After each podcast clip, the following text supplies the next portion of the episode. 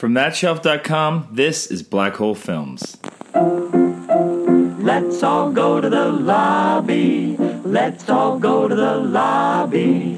Let's all go to the lobby to get ourselves a treat. What's a black hole film, you ask? Well, you know those films you always meant to get around to watching, but you never did for whatever reason? Well, that's what they are. And this podcast is all about embracing them and checking those films off our list and talking about them and whatever else happens to come up. I'm Canadian filmmaker Jeremy Lalonde, and I will be your host. You can follow me on Twitter at LonJeremy or check out my website, jeremylalonde.com, for more information on me and my projects. If you like the show, please subscribe to it, rate, review it, and leave a comment on whatever platform it is you're listening. It really does make a difference in helping to get more ears tuning in.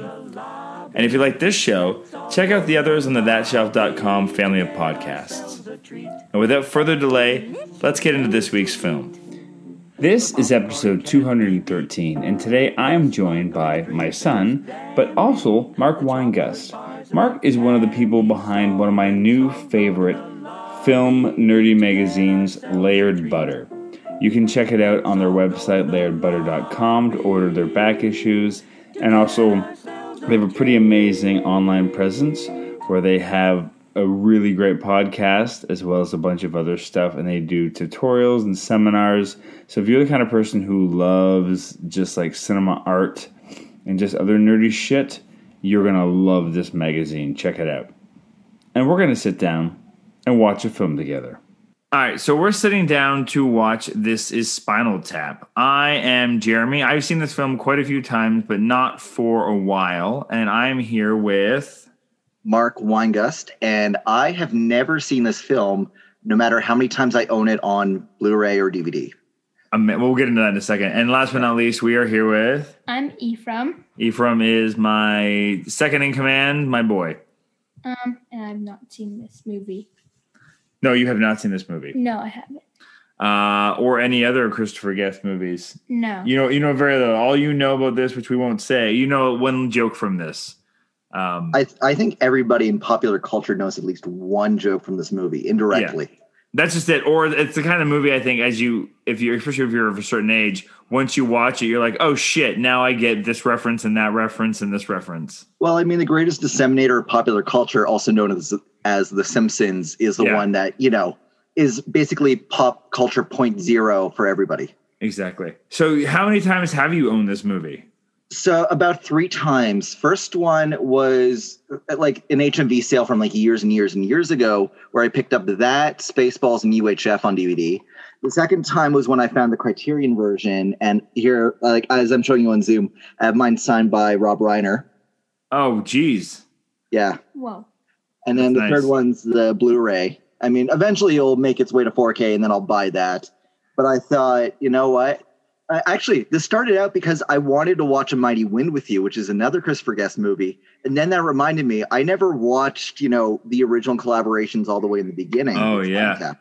So the the blue the do you did they I don't think the Criterion ever came out on Blu-ray though, right? No, it didn't. No. Yeah. So the, the This Blu-ray is something else.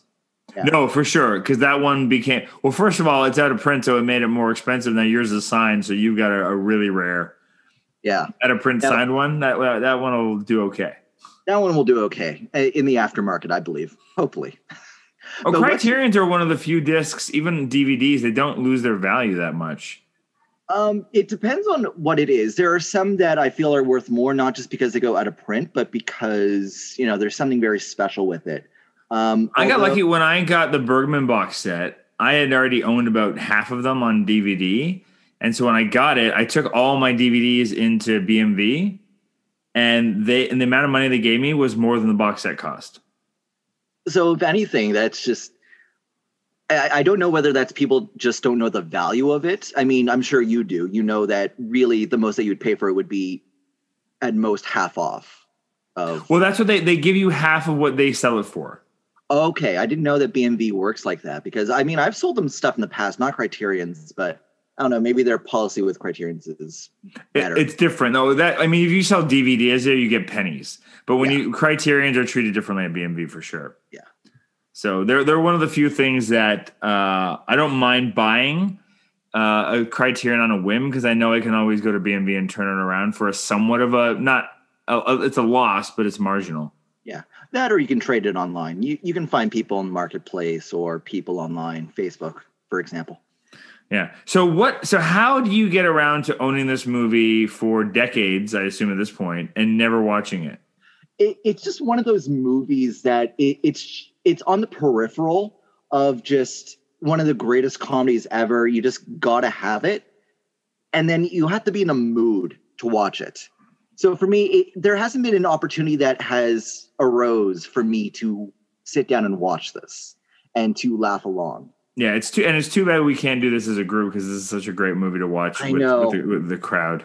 But my question for Ephraim is just more of what kind of music are you into? Because I'm not sure if this band would be your thing. You'd be surprised. Like he listened. He so Mark. we- We lost the headset for a second. Oh, no. Mark was asking what kind of music you're into. Oh, I like like 90s stuff. He, he listens to basically if you if you have Sirius XM and you listen to Lithium, that's what Ephraim listens to. So does No. he listen to your kind of music? Yeah, that's just it. Like he gets his taste from, from my childhood, unfortunately. Uh, not Kinda like unfortunately. my dad. I listen to awesome music. Well, that's kind of what it is. Is like every ch- I grew up listening to movie, music from the 50s and 60s because that's what my parents listened to. They listened to like those classic, you know, Chuck Berry and all those kind of things, right? And so he grows up with he grew up with like Nirvana and Weezer and Ben Folds, um, and you know bands of that ilk in and around Yeah. that that. So he, you know, he the the he'll probably really dig, and also like some Aerosmith stuff, some some Stones. So like the music, the band in this will be in his wheelhouse. Gotcha, gotcha. Now, in terms of like rock documentaries or mockumentaries in this way, um, was this ever like a, a genre that you wanted to explore? You know, uh, like in your filmmaking career so far? Mark, I've done two times. I've done documentary. I know, documentary I films. know, You but son of a bitch! You never fictional- watched my movies. You piece Your of early shit. movies, your early movies. I've seen your more recent ones. Well, my first feature film was a, a, a mockumentary. Oh, okay. Well, forgive my ignorance. Again, That's okay. You know what? The early fair, films, it- I don't know where they are. No, it didn't get. It, it's around. You can watch it on. It's on Apple for sure. But it's uh, it it the first one didn't get a great release. We got kind of po- screwed by our distributor, and then we ended up releasing on our own. So the first one's called the Untitled Work of Paul Shepard, and it was basically born out of my obsession with movies like this, but also The Office and just other things of that time. So you know, I'm heavily influenced by by mockumentaries. And then I also did uh, a short movie, a short film called Bastards uh, in this format, which That, that one I remember because Yeah. I think I came to a live uh, live reading of it. yeah, we tried to get that back in the day. yeah, we tried to get it made as a TV series, but it never, I never got any You traction. never know. You you could always repitch it. We at one point, I'm sure we will. There's so much. Someone, someone just brought up to me the other day. They're like, "How did that never go?" And it's like, I don't know. Uh, and but and we're just as a family watching Modern Family together. So th- that's kind of Ephraim's first uh, intro into like the fake documentary world, or as and this movie, I'm almost entirely no. That's not. I don't think it's true. Is it true that this movie was the first mockumentary? No, Fellini did like no, the first. well, I, I don't know because uh, one of the things I did bring out would also I feel be something out of Ephraim's wheelhouse. I'm not sure if you ever have heard of this, the Rutles. the Rutles. No. So it's Eric Idle's version of doing the Beatles, um, but it you know it's a Monty Python kind of parody of it. Yeah. It's, it's I think also produced by George Harrison. Is it okay? Oh, it, it's totally okay. Totally okay. I honestly, it's really funny. I mean, I I watched this probably earlier um, than oh, Ephraim. Hold on. How how old are you? I'm 12. Well, yeah. So I remember watching this when I was like six or seven. So Okay. this, He- this will- this will be fine for him. yeah, and he knows Beatles inside out, so that would be you Yeah. probably you probably catch a lot of the uh, the references. Yeah. He's seen a Hard Day's Night. Oh, uh, my my three year old nephew's in love with the Beatles, like obsessed That's- with the Beatles. It's something about that age group. Like that's like he. We were just driving around one day in the car. Not to embarrass you, bud, but when he was like two and a half, and this song, a Beatles song came on the the radio, and he was just like, "What's this? What's this? What this?" And we're like, "Oh, it's the Beatles." When we got home, we put a CD on, and he was just hooked. You know, by the time he was four, he you could start playing any Beatles song, and he he just knew the lyrics down pat. He could sing any Beatles song in the entire catalog. It was crazy. He would do concerts for people that would last hours and just never give up. That on no, seriously, that honestly sounds like my nephew right now. I am Yeah. not joking. So like with him, I, I think it was my my father that put him onto it. Like he was entertaining him and he likes the music so much. So there was a time where I lent him the giant stereo uh, box set of just all the Beatles albums what and whatnot. He read through each and every liner note, like the little album um, little booklet that came with it, memorized all the songs, like laid them out all over the ground. There are pictures I could show you afterwards of just the obsession with it. But funny enough, uh, like going back to the Beatles and, and mockumentary, back in high school, uh, we used to do a film festival every year. And in the vein of Sp- Spinal Tap and Rutles, um, I actually made a Beatles parody because this was around the time Beatles Rock Band came out. So this is something you made. So Mark showed me a poster of something called the Mop Tops. Yeah, so it it was basically me and my best friends. We were basically parodying a mixture of Spinal Tap. I mean, I I kind of like I've only seen the opening scene of Spinal Tap, so I kind of parodied that, the Rutles, the whole Beatles rock band, Beatles career, and put it into like a 12 minute thing. It's actually up online. I can send you it. It's awful. It's made by people in grade 11 with very limited capabilities. Well, what, what we'll do is we'll try to remember. I never, I never, and I'll, and I'll send never you the link this. afterwards. Send me the link later on, and I'll try to remember to put it in the show notes for this episode for those listening if they wanna if they wanna watch it too. Yeah.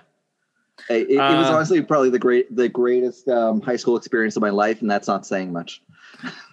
Amazing. So you don't know. I don't want to get into. I mean, I'm sure you know a lot of little pop culture things. I don't want to spoil anything for this guy because he knows. No, I wouldn't almost- either. I would rather go into this blind.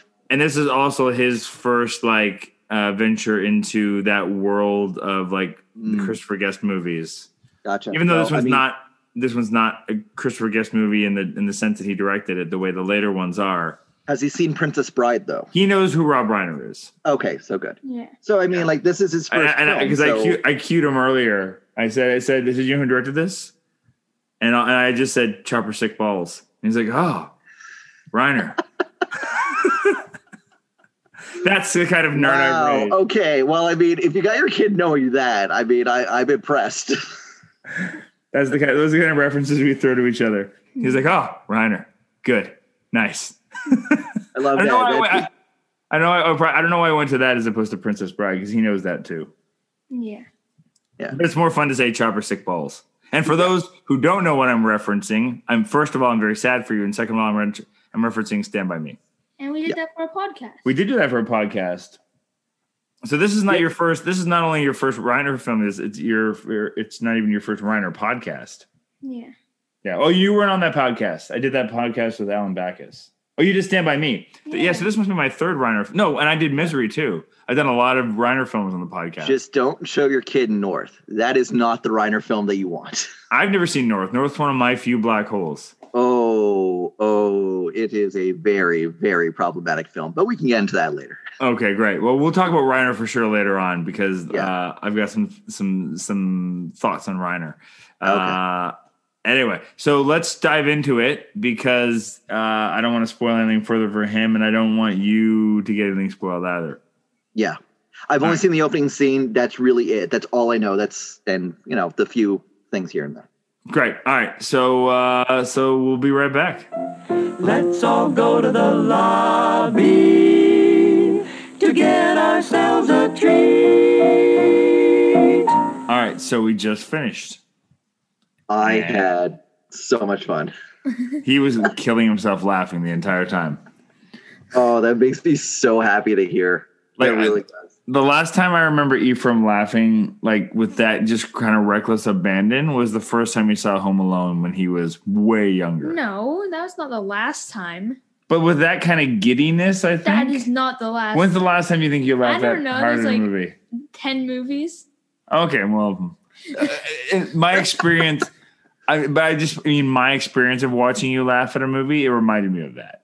Oh, I'm glad you laugh at many movies, but that, but it's just like, just it connecting with you. I think, like you, I think you got a lot more out of it than most 12 year olds would, just because you kind of get music stuff, and also you just Yeah. have a bit more of a sophisticated kind of sense of Oh, humor. knowledge.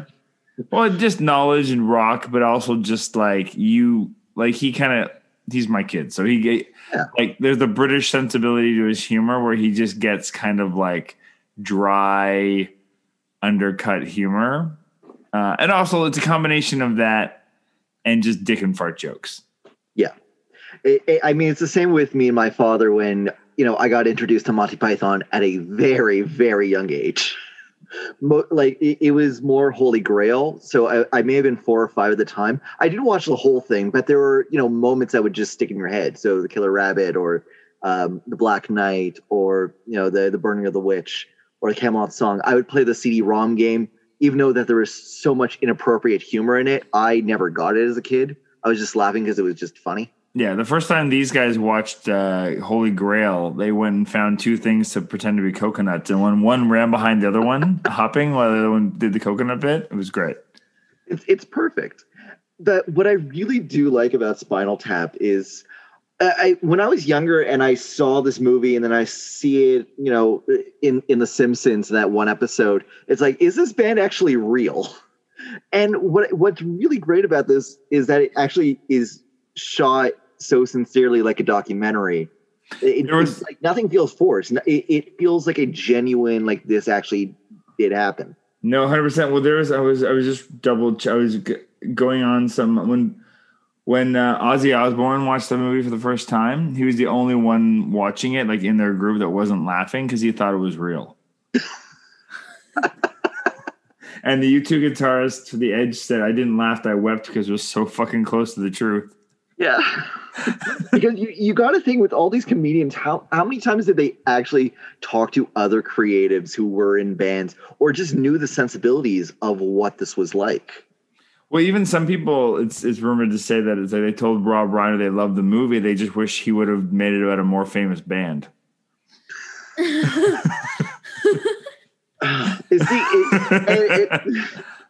And the, the thing is, while watching this, it made me reflect so much. I don't think Ephraim's seen Popstar yet. Because Oh God, no! You would love it though. So pop star is um the guy is is the guy from Brooklyn Nine Nine. Oh, cool. It's like a it's a fa- it's like a modern fake fake um The thing of it, like a mixture between Adam Levine and Justin Bieber. yeah. Alright. So pop star is like a modern version of Spinal Tap. We definitely once we're done Brooklyn Nine Nine, we definitely have to watch um yeah Andy Samberg. Uh, we definitely have to watch Pop Star. I think he you could watch it. There's nothing that inappropriate. There's nothing that inappropriate. I mean, listen, it, it, it's technically 14A here, so he can watch it. He's watched worse. Yeah, uh, of course. So, Well, even like you were killing yourself when they were describing the album cover. oh, oh, oh, oh, yeah. That's the thing. I didn't realize how much of a who's who of like 80s was in here. For 1984, you got a mixture of Fran Drescher pre The Nanny. You've got um, Billy Crystal in like the smallest bit ever. Yeah. I'm sure there was more, like because they probably just ran with it, but that's all they kept of it. I'm sure they shot way more with him. Oh, I mean, I, I mean, Bruno- look at the special Bruno Kirby's bit? this. Bruno's Kirby bit as the limo driver. Yep. Um, you get uh, Anjelica Huston in that super small role. She was the one that built Stonehenge. I totally did not recognize her. That's, That's. Anjelica Huston. Fred Ward plays the military guy. Oh, uh, Fred Willard. Fred Willard. Fred Willard, yeah, yeah, yeah. Yeah. And and so he's been watching. He plays uh, Phil's dad on Modern Family, and so Ephraim uh, didn't Yeah. quite recognize him because he's so much younger there. See, I just know more from like Anchorman and everything else Christopher Guest has done because it's just the constant collaborators. And, Well, and that's what, what we were watching. I was trying to explain to Ephraim who some of these people were because I'm like, oh, you've seen Christopher Guest. He was the Six Fingered Man and and this. I don't think he's seen anything with Michael McKean in it yet. But Harry, uh, Shearer, maybe you know- Clue. Has he seen Clue? Oh yeah. Yeah. he plays Colonel Mustard. Oh, cool. no, I thought he was uh, Mr. No, Green he's Mr. Green. You're right. He plays He's Mr. Mr. Green. Green. I'm going home to have sex Yeah. with my wife. wife. And then Harry Shearer, as you would know, m- being Mr. Burns and Smithers. Yeah. So uh, lots of just crazy. Yeah, the ca- the supporting cast is bonkers. Yeah, it is on. It's honestly again so sincere in its in its presentation that it just feels so authentic. I, i- in terms of the improv capabilities of just everybody in this movie, Well, um, We we were late coming on back with this because the opening when you I don't know if yours does this, but the DVD copy I have, there when you first pop it on, they just riff over the over the DVD credits. That's that's the other one I've got up there. Like the Criterion one doesn't have that. No, and so I'm, I'm sure it's owned by the company that put out that DVD. And so we just sat there for like I don't know too long to the point where I'm like, this is never going to end. We need to watch the movie because I, was- I was just waiting for it to. That's why it took naturally you so long to come back on. I was We- wondering. It's like we, we started for- basically the same time. I thought. Oh, yeah, well, we- it was we almost also- like an opening number because it was like, he was killing himself laughing at it. And I was like, well, he's enjoying this. It's a good warm up. Were you Yeah. gonna say good? We also watched the entire credits. Yeah, same here. Same here. Because they're great, and it's like there's Yeah. we're not racist. We're not not racist. But we're not we're not we're not saying anything about brotherhood. But we're not you know so good. It's so hard not to slip into uh, a, an impression when you just do their bits. Yeah. Yeah, the only bit he had seen before was that it goes to 11. Yeah, because I think everybody has seen that one time or another. It's just one of those things that, yeah. again, just seeps through pop culture. Everybody knows where it's from, even if you've never seen it. Well, it's one ladder, isn't it? Why don't you just make 10 ladder? You know, like, great pause. But these go to 11. But these go to 11 mine goes to 11. yeah. So, so the amp is the exact same. You just change the numbers. There's no Yeah. nine. I, I really like the cutaway gag where he says that the solos are his trademark, and then on the side he uses the violin as his thing, and then he uses. I think he's making fun of Jimmy Page there, or or one of those guys. Because honestly I, I didn't pick up on that see i've i've not watched like um the song remains the same or the last waltz i haven't seen any of those kind of rock documentaries to really under, uh, understand what aspect of it it's it's parroting but i mean having seen something like the rutles or having seen um, certain episodes of The Office or even Pop Star, I could totally pick up on. All right, I can see where all these were probably like picked up from or referenced and all this. yeah, um, and they're all playing the instruments. Yeah, which to me, it, which again, the authenticity of me being younger, thinking that this was an actual band. It's so good, and just like that bit where oh, I just thought of um, when he's playing the piano, he's like, "It's so lovely, it's beautiful." It's like, yeah, it's called "Lick My Love Pump." it's just like, oh, this this is my humor. if, if anything, I feel like everyone would enjoy the the musical tastings of Frank Zappa. Maybe, yeah. You know a little bit. Do you know Zappa at all?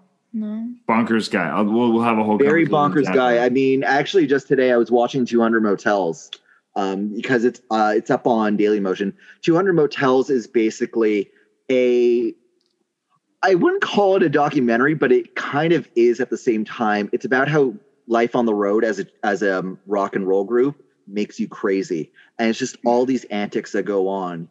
Um, it was filmed in London. It was filmed on a on a soundstage with like full on orchestra, fake constructed set. It's very meta and self aware of itself, but it's also a little bit inappropriate. So maybe not the right place for him to start Zappa wise but it, it's definitely something I feel he can watch and be like, this is really crazy, but really good.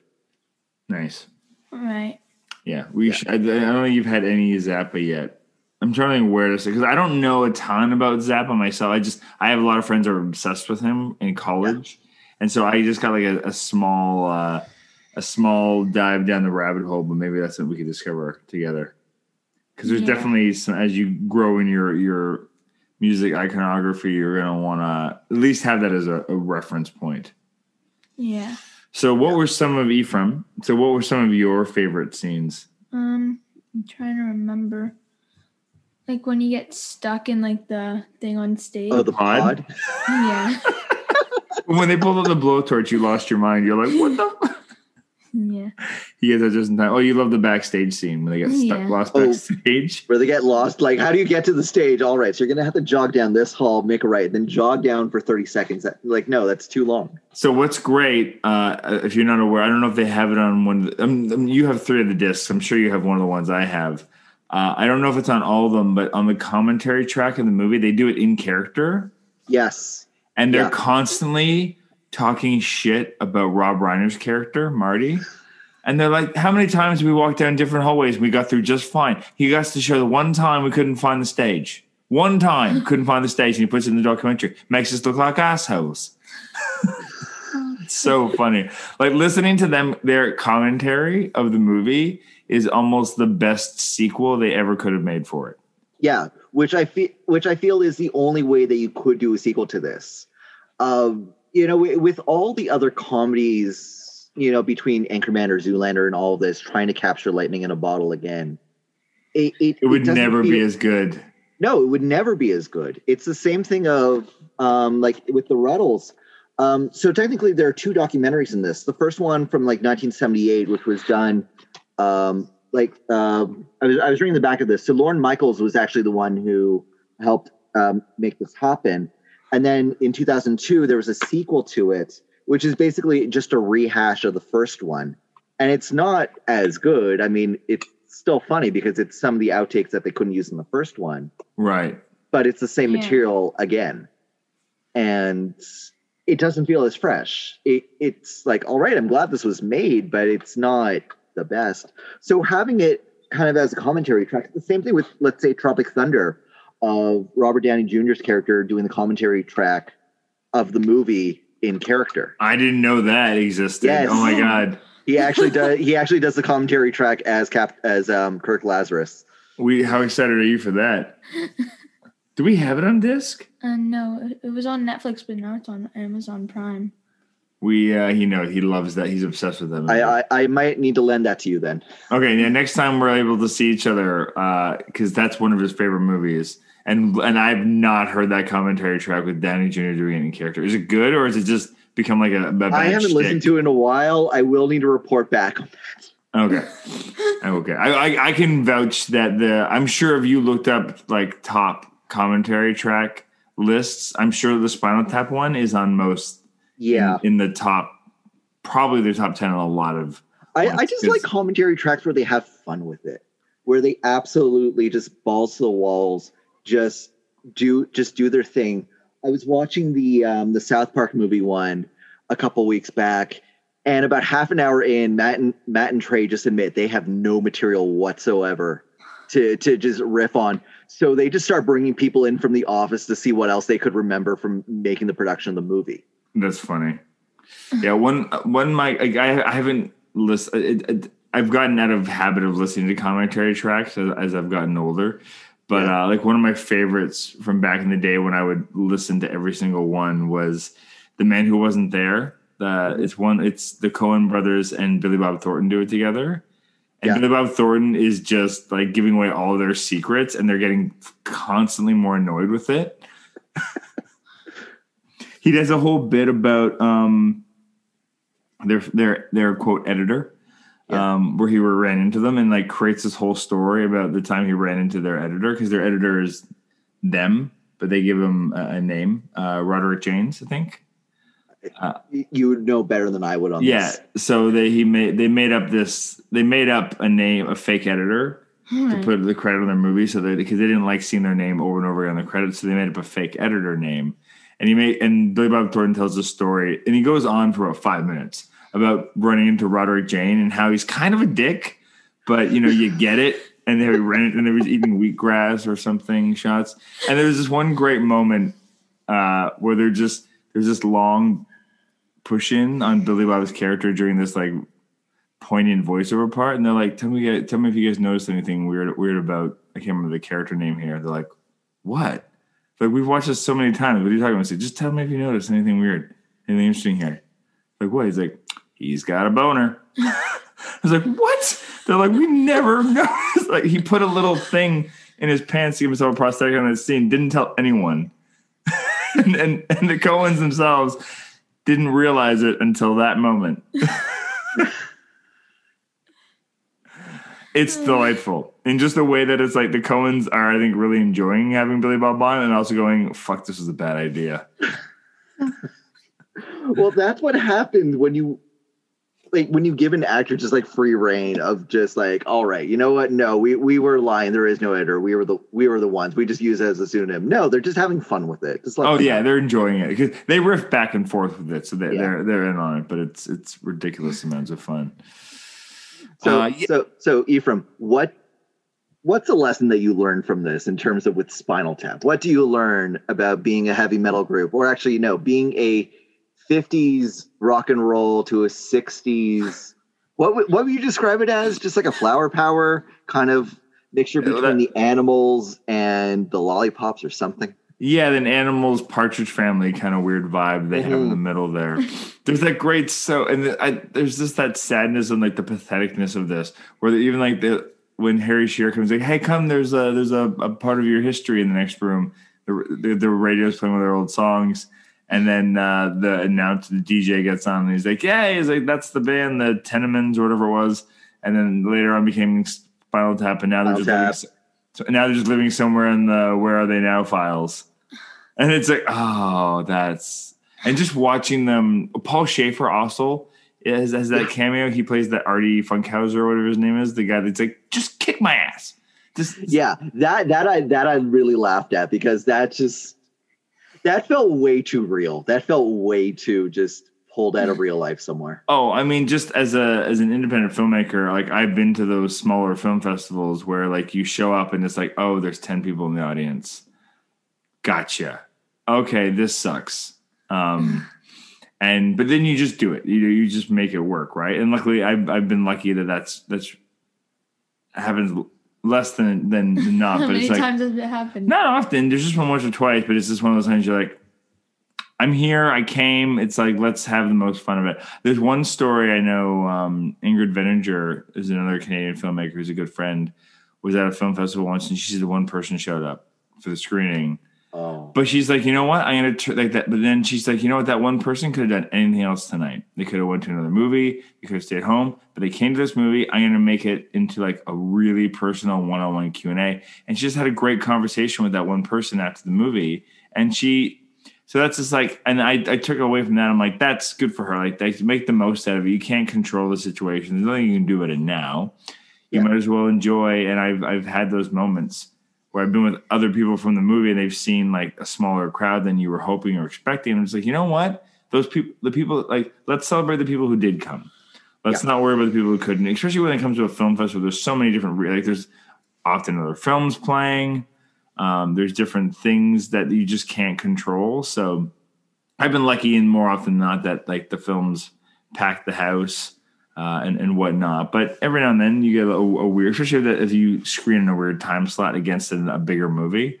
yeah. Uh, but so I, you know, there's so much to relate here that, that that transcends just music itself, but just like life as an artist and and the fucking insanity. Just even just like as a filmmaker, you know, that moment where they get the prop Stonehenge and it's like, well, when when we do it for real, it's gonna it's gonna look like this. Or like, what do you mean when we do it for real? This is the real. It's like I'm sorry. it's gonna have all the contours and everything, right? You're like, wait, Yeah, what, yeah. what are you talking about? I got once got what I thought was a prototype for a prop, and I'm like, well, this is a great first step, but once we get the real thing, they're like, no, that's that's it. It's like, who you're fucking with me now? And it's like, no, you're clearly not. Okay, Well- this is what we're dealing with.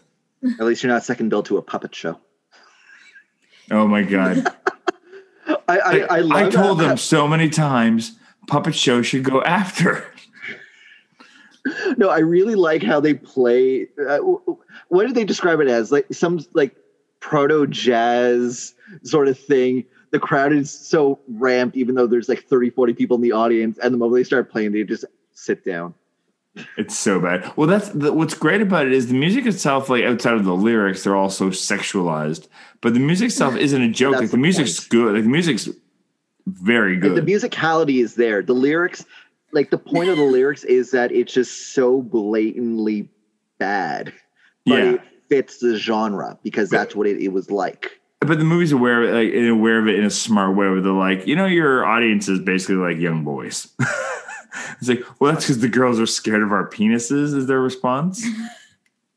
and then you get like the visual joke of them playing and you can clearly see um, i think it's michael mckean's and harry shearer like it's it's kind of bulging out and then you and then there's a shot with um, um, christopher guest and it, it's not as big because it's kind of centered while the other one's just kind of like on the side It's so funny.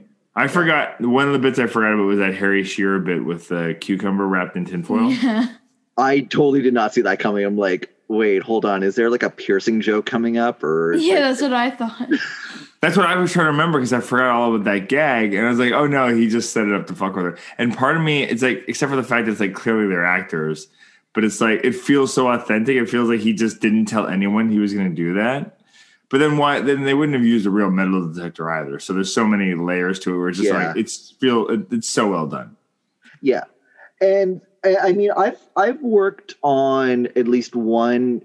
I wouldn't call it a, a mockumentary, but kind of documentary style shooting of letting the like you got point A to point B of how to do a scene, and they're just going on, and the take lasts thirty minutes. And what I find really interesting is that you know you you're given the scenario and every um and you can just play around with everything else around it as long as you can get to the end of it so i, I mean i don't know if the i can't recall were those airport people or those you know um, security people actually actors or are they real people most the likely one, the lady that was had that had the the metal detector in her hand felt like an actor. Just like she was so good that unless, uh, but yeah, but that's kind of what you do. Like on Baroness, we did that a lot. Like it was a lot of improvisation, but there was always like, here are the tent poles of where we want to go and where we want to be. Um, like we always did these things called uh, blackout sketches. And the idea behind that was that if we have, if we're, you know, ahead of schedule or we have time, and anyone has an idea, anyone, literally anyone has an idea for a sketch we can do right now in this setup with the girls in these wardrobes, we'll do it right away. But we get like one take at it, maybe two takes, and that's it. And that's kind of the rules. Yeah. And so we did a whole bunch. The, and the one that I came up with became the season opener for the season I directed. I was so proud of that. nice Um, but it was that kind of parameters. We're like, okay, here's the gags. Uh, here's kind of like the pieces of it. Go. Um, and they were so, and, and they in particular are so disciplined in knowing like, and because it's you know it's going to be for TV, like and and Baroness sketches were typically you know anywhere from thirty seconds to two two and a half minutes. So they never like tried to over milk something. They were really good about just like finding this natural rhythm together and figuring out where a natural end was and letting someone have a natural end. Where when you get bad improvisers, everyone wants to be the per- person that gets the button, uh, Yeah. and then a scene just goes on for fucking ever. Like which is why i Yeah, which is why the chemistry here just really works because everybody knows how to work off each other and i feel the best kind of improvisers know what's needed of each other well, they're playing together. yeah Yeah, like you get and you get a sense of that interview scene that's shot outside that castle or wherever it is. Like you get a feeling that that was entirely improvised. And and as they're telling the story about the drummer, like it, whether The it was or not, when they tell a story about the drummer and they're just passing it around and everyone gets it there and they're just playing off, oh, it's a gardening incident, and then the other one takes that and runs with something else. Like that's the parts that feel like oh, they're now just playing with each other. yeah and um the the the official word is that he choked on vomit Yeah, but you don't know who's vomiting. I mean, you can't dust for vomit. It was have some it was someone else's vomit Yeah, it didn't have DNA tests back then. And they, but Ephraim called it like after they they came back and told the they came back and told another story of another dead drummer. He's and then he cut to the new drummer and Ephraim's like, "There's no way that guy's surviving the movie." it's like clearly clearly your son knows chekhov's gun at this point yeah, and he's like, "That's a setup." Um, so, question for you, Ephraim, in terms of like pace, did you find like you were kind of interested the whole time? Did you find it got slow in places? Like, how how does this movie land for you pace wise? And be honest, if it's like I find for me, it's like it, it feels a bit slow in places places now. But that's also because I know where it's going and I know all the pieces. yeah, like the interviews were like a little bit slow, like not too slow, but like it still kept like it felt it was, it was really fast. But you were you were entertained the whole time. Yeah, Like you weren't bored. yeah. That's a huge testament, you know. Like one out of ten, I would give an uh eleven.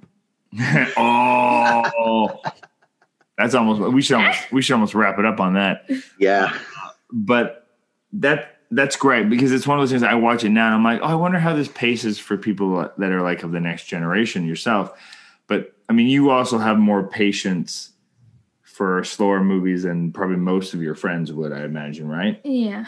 Uh, just you appreciate it more. So hmm I, I feel like if you watch it for entertainment purposes, like nowadays, if you're just watching it as it is, then maybe you can see it as, oh, it's very slow in in places and all this. But if you're watching it and keeping in mind this is what it was for its time, it's fantastic. Yeah. it's phenomenal but it also like to its point like i think that's almost what like modern mockumentaries do like they they cut too tight in the sense that and that's what makes it lose its real authenticity to make it feel like a fake documentary Yeah. you know like so many modern mockumentaries are winking the whole time Yeah. And- the, it's very self-aware of itself. Yeah, where this one, like, it just has, it's just the way it's shot and everything. Like, it feels so authentically a documentary. Like, I'm sure there was people, like, similar to, I remember when Blair Witch came out, like, there was that whole, like, the marketing campaign behind that movie was brilliant because there were so many people coming out of the movie going, well, no, but it's real. And other people think you're insane. It's not real.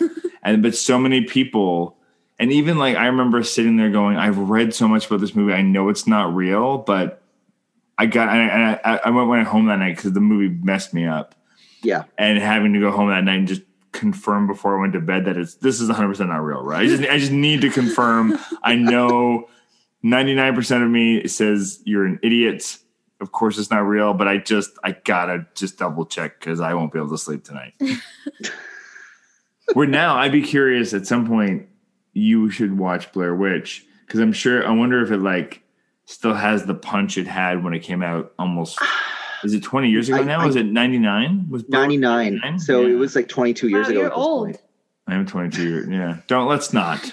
Let's not. No, I mean, I know I'm 27, but it doesn't feel like that. And I'd rather not.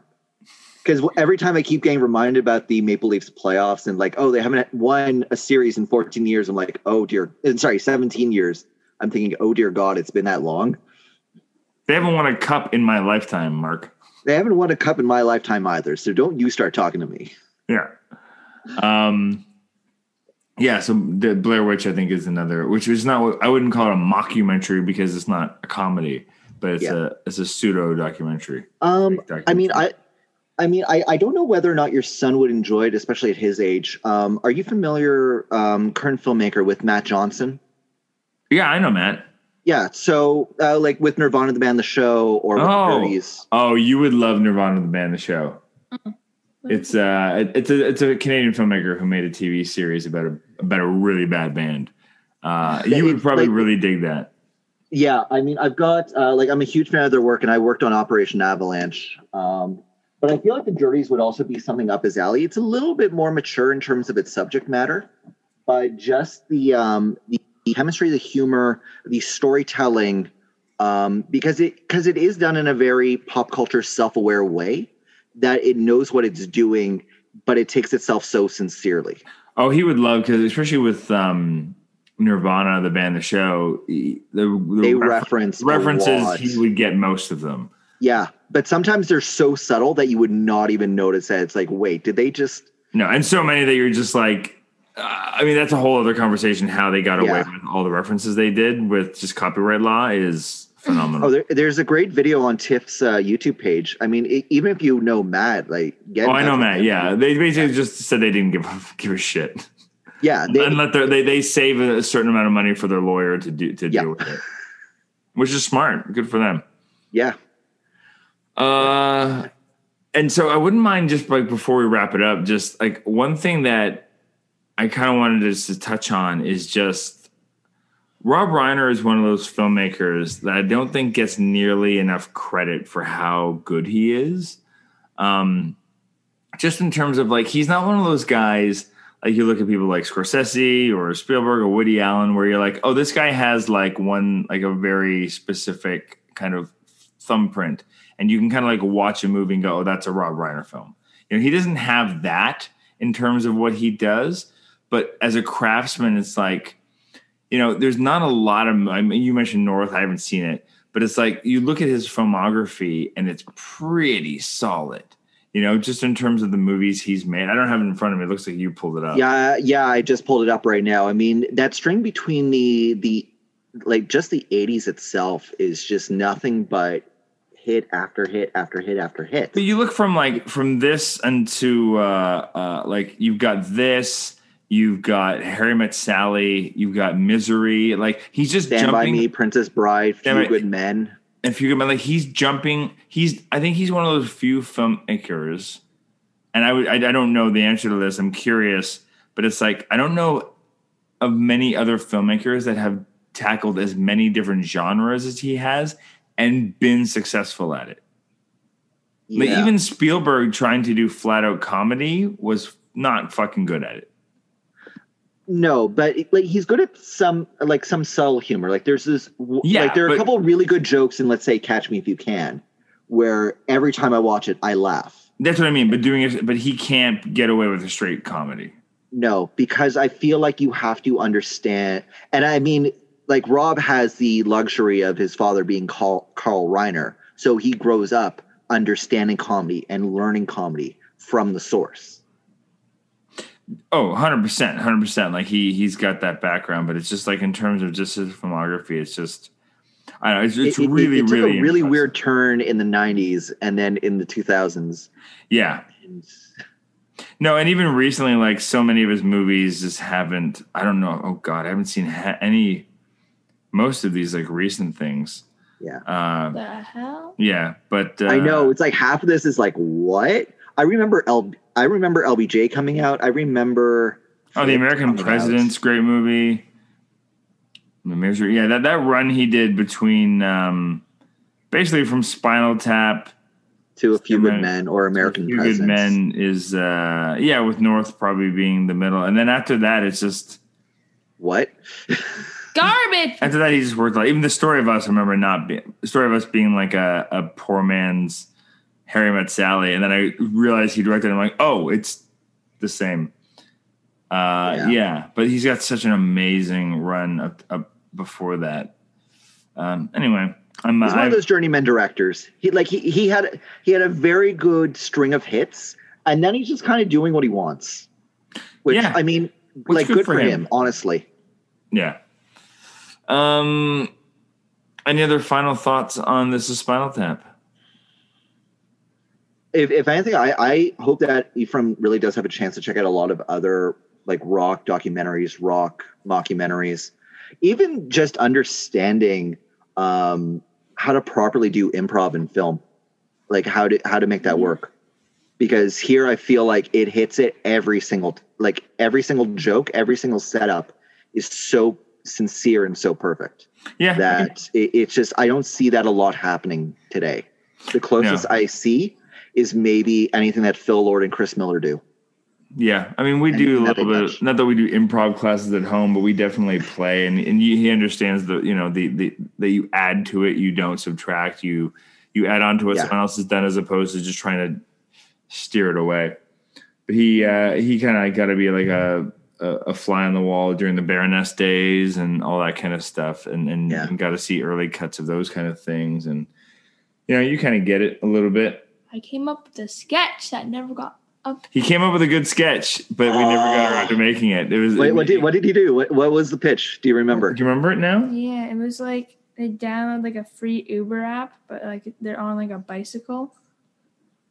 There was something. It was better than that, but yeah, it was. It was, it was something. It was right when Uber was just coming out, but it was a good Uber pitch. And I can't remember it now, but we actually. No, it, it was like um, it's like the guy shows up on a bicycle and they had to like sit on like the they had to like figure a way to get on. Oh yeah, yeah, yeah. It was meant for Meredith. You pitched it specifically for Meredith. That's how you're like. This is a Meredith sketch. Give it to her. And the idea Yeah. was like Meredith was waiting for an Uber to show up, and it was a guy on a bicycle, and it was like green Uber or something like that. And so it's like just her trying to like double on a bicycle with a person. I think that the worry was that she would actually get physically hurt doing it Uh, because Visually, Meredith visually, that's really funny. Visually, as a concept, that is really funny. Yeah, but just smart. I, I I was really proud of it, and Meredith loved it. But then I think it was the producers that was like, "That's da- no, Meredith That's will hurt herself." That Well, I on a was stunt level. no, and she- but the problem is Meredith would go for it and wouldn't care. And I, that's I was I joked when like I didn't joke. I like I remember walking into a set one day when we were doing like one of her more physical sketches, and there was kind of like almost like a chandelier type thing hanging from the ceiling. I said we have to get rid of that. And they're like, why? It's because Meredith will jump and hang from it if it's there. and they're like, we don't have to do that. We'll just hike it up a bit. Cut to half an hour later, Meredith's jumping up, trying to jump, catch. I said, I fucking told all of you that she will try to hang off that thing if it's there. I said I know Meredith well enough to know like don't put something in the frame that you don't want her to play with. Um, Note to self: don't to self. make things hard for actors. no, so much fun. All right, buddy, it's bedtime for you. Mm-mm. But uh, well, thanks for joining, Mark. For your this is your My- first my time being on the podcast since since uh, the pandemic started. Yeah, I know. It's really been a while. I mean, it, it- like I, I'd say the only thing I really have to plug on this. Um, so last year, my buddies and I, at the beginning of the pandemic, we were bored, and we we basically made a um, like kind of this independent film uh, magazine, like a full on. It feels Oh. like an art book. It's it's heavy. Um, we're called Layered Butter. Um, it's basically the art inspired by movies. We all come from like this um, hobby of alternative movie poster art. So if you see kind of like that Twin Peaks one on my wall Yeah, over yeah, yeah. here, even um, that David Bowie one. It's kind of like where this hobby is. So it's a mixture of essays and interviews and talking with artists and And where can you get that? um on our website layeredbutter.com um our first issue Layered butter, layered butter layered butter. layered butter Oh, that's cool. Yeah. Um, our first issue on Quentin Tarantino sold out right now. Uh, well, we've released five issues digitally. We've only been able to print two um, because, well, what we found out, a lot of people like the physical copy better than reading it digitally. Yeah, yeah. Well, it's kind of like a coffee table book, right? Yeah, pretty much. I, it also stacks up really nice. But um, so the five issues that we've done uh, Tarantino, Christopher Nolan, modern horror, James Bond franchise, and Studio Ghibli. Mm, very Yeah. nice. Yeah, I got to interview um, the curators of the Academy Museum because they're doing a Miyazaki exhibit in September. That's exciting.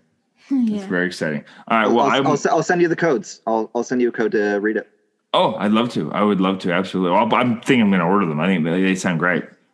I'd love to have the have some of them. Yeah, that's amazing. I'm well. like, Thanks for sharing that. I'm going to check those out for sure. Okay. And then we'll do another one at some point. Yeah. Yeah, Well, good times. if you want, And if you want to fall down the Christopher Guest um, rabbit hole, I do have Waiting for Guffman. I don't have Best in Show though. we've got, I've got them all. So Okay, that we'll so I'm, definitely. I'm get down on. for that. Yeah, Best in Show is like I, Best in Show would probably be the closest thing they do to a sequel in terms of it's none of the same characters, but it's back in the music world. Yeah. Oh no, no. Oh, that's A Mighty Wind. A A Mighty Mighty Wind Wind. is the one. A Mighty Wind is about is about people that do dog shows. yeah, it's awesome. No, A Mighty Wind is is the musical one. Best in Show is the dog one. That's what I said, didn't I? Uh, no, I think you reversed it. I don't. I Oh, don't God. know. I, I'm so drunk, Mark. I just it's 10 p.m. How are you drunk? I've been drunk since noon. All right. Good. Uh and now I'm gonna get him to bed. All right, buddy. Thanks for joining. Bye. Thank you. Let's all go to the Thanks for joining us for This is Spinal Tap. Black Hole Films is a proud member of the That Shelf Podcast Network. You can listen to other episodes of our show and other That Shelf podcasts on thatshelf.com. Please subscribe, leave comments, spread the word, do all the things that let others know you like the show and how they can check it out. You can find me on Twitter at lonjeremy and go to Facebook and join the group Black Hole Films. And until next time, go watch something you've never seen before. Thanks. Let's all go to the lobby to get ourselves a treat.